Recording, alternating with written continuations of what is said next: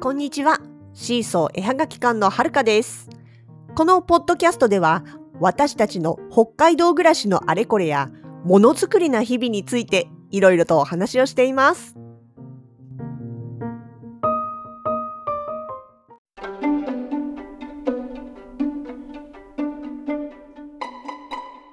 2021年5月最後の日、31日月曜日、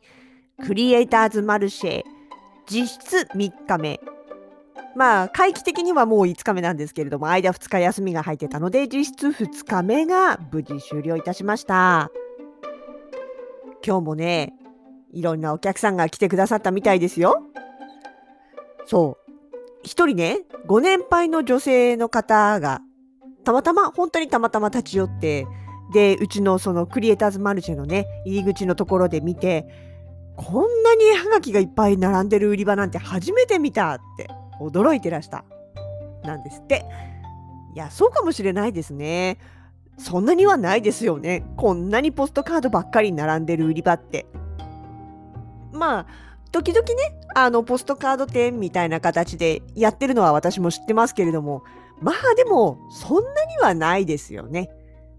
だけど、やっぱりたくさんあれば選べるし、選べるって楽しいし、絶対大事な要素ですよね。そう、昔ね、イベントに出始めたばっかりの頃、それこそまだ合同出店で3人で1つのブースを借りてた時代があるんですね。自分だけのスペースじゃなくってね、うんと、そうそう、全然違うジャンルの人と3人1組で出てたんですよ。ゲーモリ。そう、ゲーモリのね、あのーアートマーケット、屋外のやつですね。出てた頃です。あの、シーソーの、それこそシーソー絵はがき館の仕事っていうのは当時まだ私、はるかオンリーでやってたんですよ。在庫の管理もね、印刷も販売も全部私、もうもうほぼほぼ、ほぼほぼっていうか、そう、だから写真を提供してくれることはしてくれたけども、それ以外のことは全部私がやってたっていう頃の話です。なんで、えーね、イベントはまあせいぜい月それこそだってまだ子供も生まれたばっかりでしたしね、ウェブショップなんてそんなには動かなかったし、だからあんまり在庫したくなかったんですよ、ぶっちゃけ。なのでね、そのゲームリのイベントも出るときに、その日出す分、その日売り切っちゃえる分だけっていうつもりで印刷をしてたんですよね。まあ当然のことながら、ポツポツとしか売れないわけですよ。で、その当時ね、ブース代が確か1ブース3000円で、あの、3人でシェアしてますから、1人で1000円ですよね。で、売り上げがその日2000円とか言ったら、お、やった元取れたって大喜びする。そんなレベルでした。ただね、やっぱり、やってればだんだん欲も出てきて、でそうするとなんかもうあの他の人の都合を聞いてイベントを申し込むっていうのがだんだんこうねあのめんどくさくっていうかなんていうかな融通きかないなと思い始めてちょっと一人でやらしてみたいな感じでね 単独ブースで出るようになったんですけれども、まあ、そうなってくるとねやっぱりもうちょっとこうねなんか元を取るとかそういうんじゃなくって せっかく出てるんだったらなんかもうちょっとこうねたくさんの人に見てもらってたくさんの人にそれこそ買ってもらってっていう風になりたいなってだんだん欲が出始めるわけですよ。でその時ねふとそれこそあの当時からもうベテラすでにベテランだったあの日だまりの日でもご一緒した浮遊館さんあの和柄小物のね和柄の布でいろんなものを作ってる浮遊館さんと同じイベントに出たことがあったんです。で彼女はもう当時から在庫たっぷりもりもりだったんですよ。ブースで常に目いっぱい。いろんなものを置いてあってまあもちろんね布小物だからはがきよりはサイズが大きいのは当然なんですけどでもそうじゃなくって数とかいう意味でもねすごくボリュームのあるブースを作ってたんですね。で、そしてそうするといろんなお客さんが来てね、わーってこう盛り上がったりとか、たくさん眺めて悩んで、で、選んでいくっていう姿をいっぱい見てたんですよ。で、それを見ているうちに、あ、そっか。あの、本当にね、その販売っていう意味で趣味とかじゃなくって、ガチで販売っていうつもりでやりたいんだったら、あ在庫はケチケチしちゃダメなんだなって気づいたわけです。今ならね、当たり前にわかるんですけどね、いや、そりゃそうでしょうって、在庫なかったら売れないし、っていうか、あの、それこそ商業、あの、今回の百貨店さんもそうですけど商業施設入った時って基本的にその売り切れっていうのっていい顔されないというか歓迎されないんですよ。あの売れた分だけちゃんと補充できるだけの在庫を下に置いといてくださいっていうぐらいの感じで常に売り場は物をいっぱいにあのフルにしておくっていうのが、まあ、原則的な考え方なんですよね。それは結局、まあ、あのチャンスロスっていうのもあるけれどもそもそも見た時にやっぱりたくさんあった方がお客さんもあなんかもしかして何か面白いものあるかしらっって思うきっかけになるわけですよね。でまあねそその当時もすでに販売店とかでのお仕事経験っていうのがなかったわけじゃないんです。なんだけどそれその販売店っていうところの考え方と自分の出店っていうのがねまだ結びついてなかったんですね当時はね。でまあその浮遊館さんのブースを見てそうか在庫っていうのはいっぱい必要なんだってその日売り切るとかそういうなんかケチなこと言ってないでいっぱい作っていっぱい見てもらっていっぱいお迎えしてもらうのが本来だなって思ってから頑張って在庫も増やして。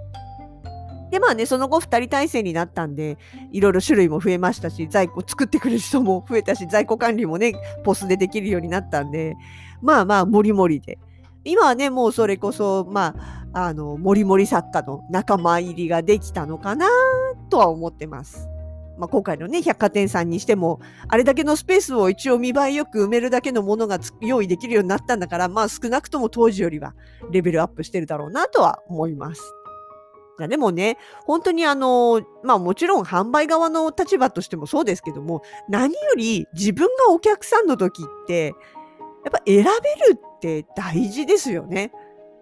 それこそだってたとえはがき1枚だけ買おう今回はちょっとあの人にあげたいから1枚だけ欲しいんだよねっていうつもりで行ったとしても、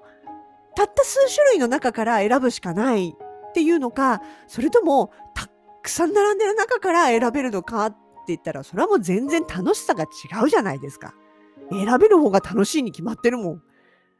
ね、その中から1枚を、とっておきの1枚を見つけ出すっていう宝物探し感大事ですよね。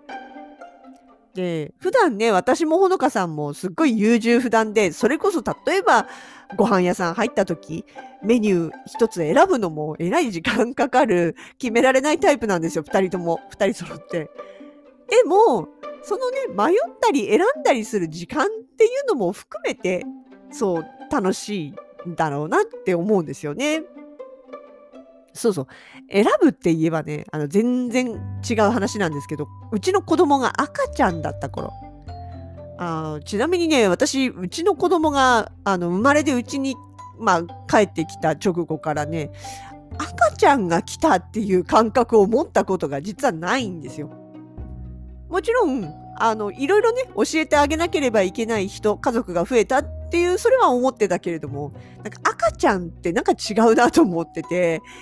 なんて言うんだろうね。うまく言えないんですけど。だから、0歳の頃から、それこそ買い物とかスーパーとかね、行っても普通に話しかけてたんですよ。だってほら、誰かとね、一緒にお買い物しに来てるのに、無言ってなんか変じゃないですか。一緒にいる人とはやっぱりコミュニケーションしながらね、楽しくお買い物したいでしょっていうことで、別にね、お買い物中とかもいろいろ話しかけたし、あとそうそう、当時ね、あの、脳科学研究のおばあちゃんっていう人がいてその人がねあの脳トレの赤ちゃんの脳トレの話とかをしててちょっとそれにまあ影響を受けてた部分もあってなんかねそれによると常に二者択一をさせるのが脳トレになるよっていうのがあったんです。あのまあ常にね人生っていうのは選択の連続だからそういうことでその自分がまあというか子供がね選ぶ選択していく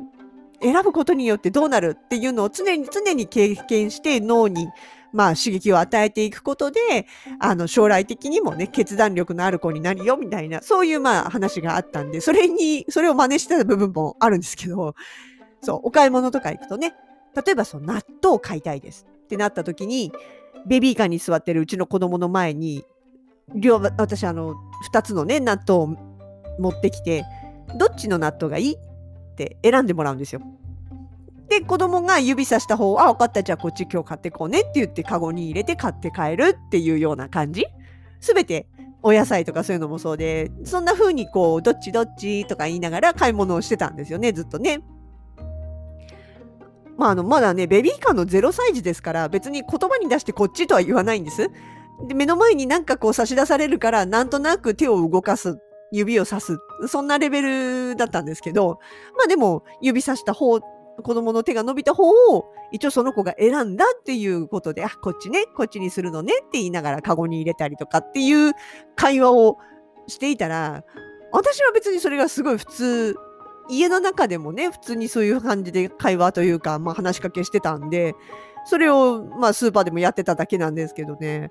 結構ね、ちょいちょいね、通りがかりの人に変な顔で見られたんですよ。特になんかご年配の男性とかね、結構ぶ、なんていうの、無遠慮にじろじろ見られましたよね。いや、私的には、なんで変な顔されるのか分かんなかった、なんでさ、一緒の連れがいて連れと喋ってんの、なんでわざわざあんたにじろじろ見られなきゃいけないのさぐらいの感覚はありましたけどね。まあでも、きっとね、答えられない赤ちゃんに、大人と同じ口調で話しかけてるっていうのが、旗から見たらちょっと妙だったのかもしれないですね。全然おかしいと思ってないけどね、私ね。まあでも本当に、その選ぶっていうのは楽しいですよね。子供だって大人だって。そう、こっちを手にしたらどんな風になるかなとか、こっちだったらどうだろうとかっていうその先を想像しながらとかね、いろいろ迷うのは、まあ時間は食うけど私はすごい好きなんです。そうそう。今日ね、クリエイターズマルシェに来てくださったの、そのね、百貨店さんのスタッフさんの方、実はね、初日にも来てくださってる方たちなんですけれども、それで今日もね、あの、帰りがけに寄ってくださって、そう、前回ね、この間の時はこれ買ってったから、今度はこれにして飾りたいわとか、これをね、だあの、別の人にあげたいのとかって言ってね、で、いや、これも素敵よねとか言いながら、すごい見て回ってくれて、で、今日はじゃあこれにしとくわ。またね、明日、明後日は今度はあの違うの、その時の気分で決めるからって言って帰られたんですね。なんかさ、そうやってね、あの、迷ってくれてる姿っていうのを見るのも、私たちとしてはすごい楽しいっていうか嬉しいですよね。なんかこう、なんていうのかな。どれも素敵で迷っちゃうみたいな、そういうのって、そりゃあもうね、そうでしょう、そうでしょうって私たち頑張っていろいろ揃えましたもんっていう気持ちになるっていうか、いや、本当に純粋に嬉しいんですよ。ね、まああの、明日、どんな出会いが待っているのかなと思ってお待ちしております。残りもう2日ですね。明日6月1日と2日で終了となります。えひだひだまりの日じゃなかった。失礼。えー、今回はあれですね、東急、札幌東急百貨店さんの5階、下りエスカレーター左側のところになります、クリエイターズマルシェ。結構なスペースに、もうゆっくり迷いたくなるぐらいたくさんポストカードその他在庫を取り揃えて、明日はほのかさんですね。それから最終日2日の水曜日は私、はるかが店頭にてお待ちしております。朝10時半から夜7時までとなっております。あ、最終日はね、片付けがあるので、5時ぐらいから撤収始めてしまうかもしれないので、じゃその辺も含めて、もしよろしければ、ぜひお寄りください。お待ちしております。